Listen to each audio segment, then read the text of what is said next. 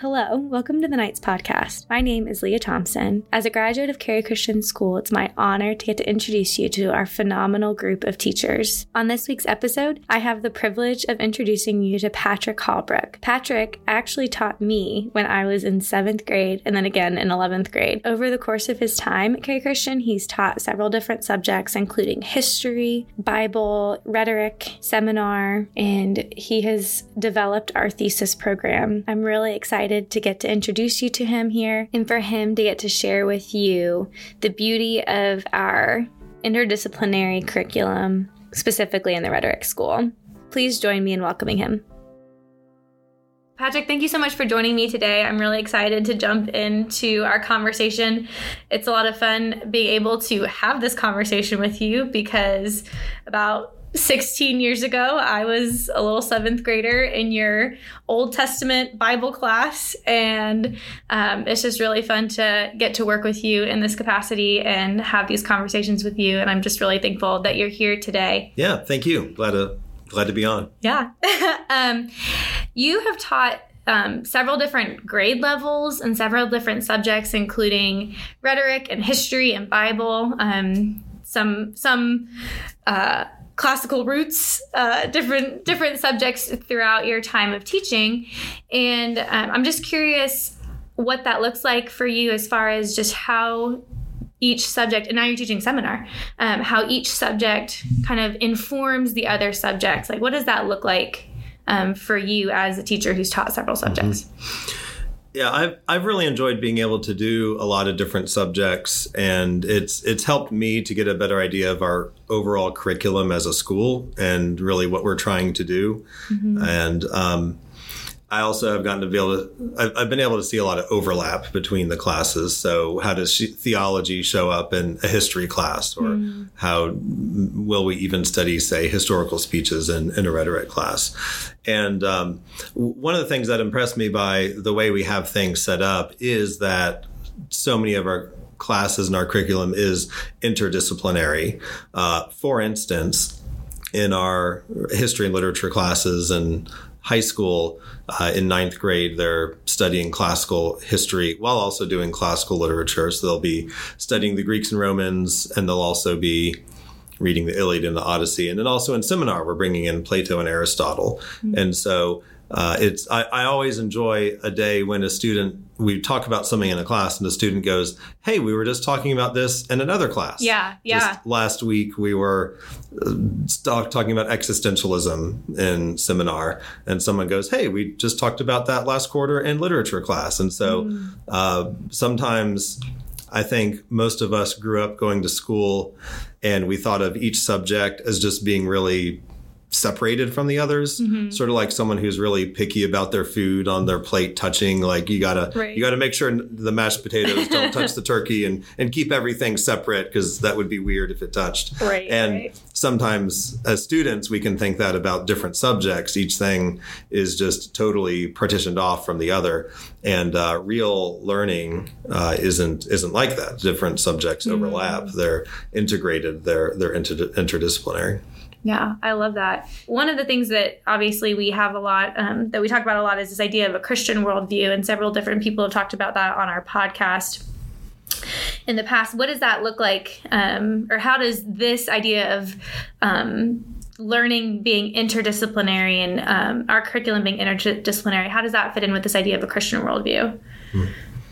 So, if the Bible is true, if it's a source of truth, then it's a source of truth for all subjects. Mm-hmm. That doesn't mean it's explicitly a math textbook or a science textbook or anything like that. But um, it does mean that the the the it's the, the, assumptions and beliefs about reality that the Bible gives us should be brought into all of our classes. So if, if I'm teaching a history class, uh, I don't want to present history as simply a series of random things that just happen to happen. Uh, there's a role of God's providence. And we don't always understand God's providence, mm-hmm. but we know it's there. Mm-hmm. We want to have a Christian view of, of history. Or if it's a science class, then obviously there are a lot of things that we experiments and things we can do to study uh, the world that god created but we're remembering that we're studying the world that god created right and and so the the bible gives us paradigms and principles and a worldview uh, through which we could, could understand things like like human nature. If mm-hmm. we're if we're studying about government or politics, any kind of political theory in seminar we read the communist manifesto because we wanted to understand marxism and so any political theory is going to be based on a view of human nature and any view of human nature is going to be based on a certain view of god mm-hmm. and so uh, culture, it's been said, is religion externalized. And so hmm. the ways that ideas have consequences and the way that our worldview truly makes a difference, that that should show up. That it's not going to show up in a Bible verse every period, mm-hmm. but it does mean that um, Christianity and, and, theology give a kind of unity to all of the subjects. Mm-hmm. We we live in a world that is logical, that's coherent, that God made. And so we should expect that all of these different aspects of the world that we study will also be logical and coherent. And, it, mm-hmm. and it's mm-hmm. theology that truly brings us together. Yeah. Yeah. Um, I'm going to ask kind of a not a dummy question, but maybe just a question that maybe we all intuitively know the answer to, but might be helpful to have you verbalize. I think that it in my head, it makes sense. Yeah, to have all of these um, subjects connected to one another and specifically centered on scripture and truth. And um, what is valuable about that for our students? What makes that learning truly more fruitful? Yeah, well, and I think some of uh, probably the best way I could answer that is to point back to a few of the previous podcast episodes. So, Mrs. Clarkson's teaching the Iliad and the Odyssey to ninth graders. And those are tough, challenging, important works. And when you read a work of literature, you've got to decide what do I make of this? Mm-hmm. How do I how do I interpret it? Not just what does it mean, but is it true? Is it good? Is it beautiful? What does it mean to me?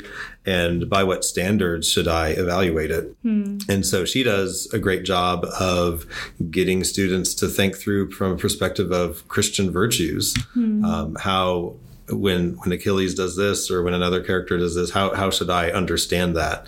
Um, I remember in Mr. Ayala's uh, interview, he talked a lot about worldview and bringing that into a history class. Mm-hmm. And so, if whether I'm trying to understand what's God up to in history, either then or now, or if I'm trying to evaluate how I should think about a certain character from history.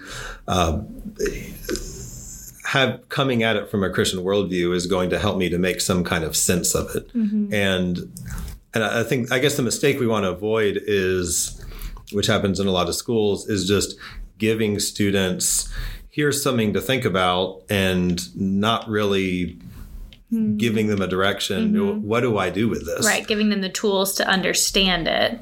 That's right. Yeah, and and I like that way of putting it too because it's not that we're trying to uh, force them to accept some certain interpretation or some way of thinking, but we're we're providing them with the tools mm-hmm. to be able to and and eventually our goal is that when they leave here they can go out and think in a coherent Christian way about all of the things that they're going to encounter. Um, mm-hmm. Um, one of the you know I, a lot of the classes I teach are like history or rhetoric. I did get to teach the uh, film elective for high oh, schoolers yeah. for a while, and that was a lot of fun. And uh, one of the things I enjoyed was showing them movies like a silent film, you know, Charlie Chaplin or something that they didn't think they'd like, but they did. Yeah. And but we also approached it with what kind of worldview is this uh, movie trying to teach us? Yeah. And if we have the tools to be able to evaluate that, whether it's a novel or a movie mm-hmm. or a political speech or whatever it might be, yeah. then we can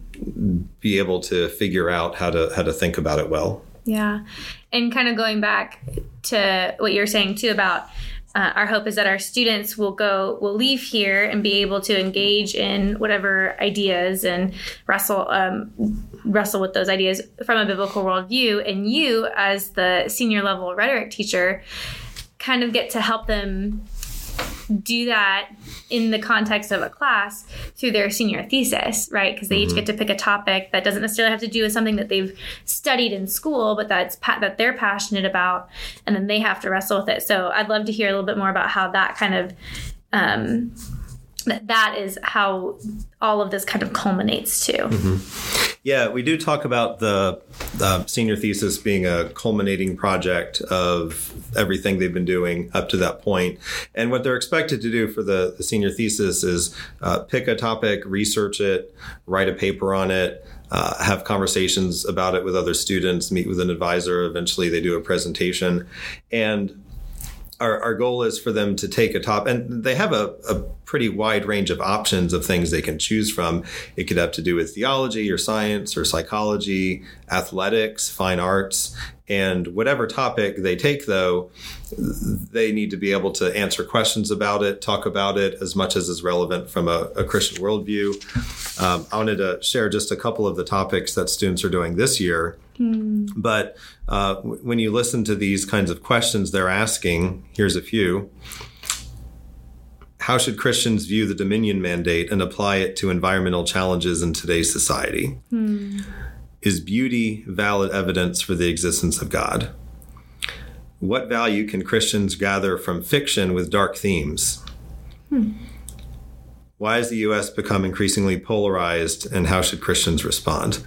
Um, I mean, these are all great topics. Yeah. One of the reasons I like teaching the class is that I actually end up learning a lot in the process. But uh, these are important questions that that, that, that don't necessarily stay in just one uh, one discipline or one mm-hmm. one subject. Mm-hmm. Uh, a lot of them are bringing together theology and science mm-hmm. or literature and the Bible, and so uh, they might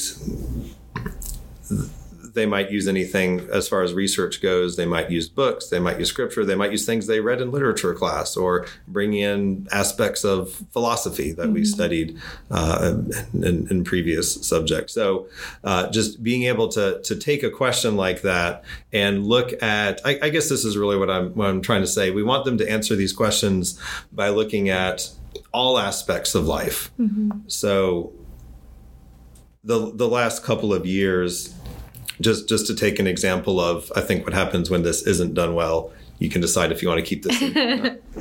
uh, if, if you look at how COVID was handled, a lot of the time it seemed at least like people weren't taking into consideration all of the areas of life mm-hmm. that certain policies would affect. If, if, you're just looking at one little set of data and that's all that's on your mind, uh, and you're not thinking about every other you know domino that mm-hmm. some policy is going to then uh, that that's being short-sighted that the, that's failing to see the whole that's the um, unintended consequences of yeah mm-hmm. that's right and and so uh, we want as as people and there of course for our students for them to be able to look at all areas of life and see how they how they relate to each other mm-hmm. and and and again ultimately theology is that um, that that one subject that that makes everything cohere Hmm.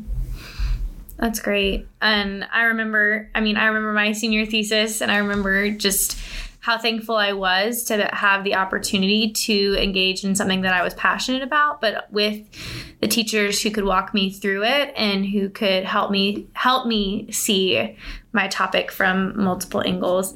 And this is um, a shameless plug. And the senior theses are the end of April. So if any listener wants to come and um, hear any of the topics, you'll hear and see the schedule in the nightly news. So you can come and and enjoy um, listening to our seniors as they uh, present. But Patrick, thank you so much for sitting down with me. I know that you um, have done such a great job in how you have demonstrated to your students just what it looks like to be a lifelong learner. Like you said it earlier, you love teaching the seniors because you get to learn so much, and it's just very evident that you love learning, and that's contagious. And so um, I'm just really thankful for you in the classroom with our students. So. Thank you. It's been, been, been a joy to be here at CCS, and thanks for uh, the interview today. Yeah. I hope you enjoyed our conversation with Patrick. I love hearing about his heart for helping the students make connections between the subjects so that they see God as the center of what they're learning. As you know, our prayer for every conversation on our campus is that our students would be equipped to flourish in the modern world by finding their identity in Christ. I hope you'll join us again next week.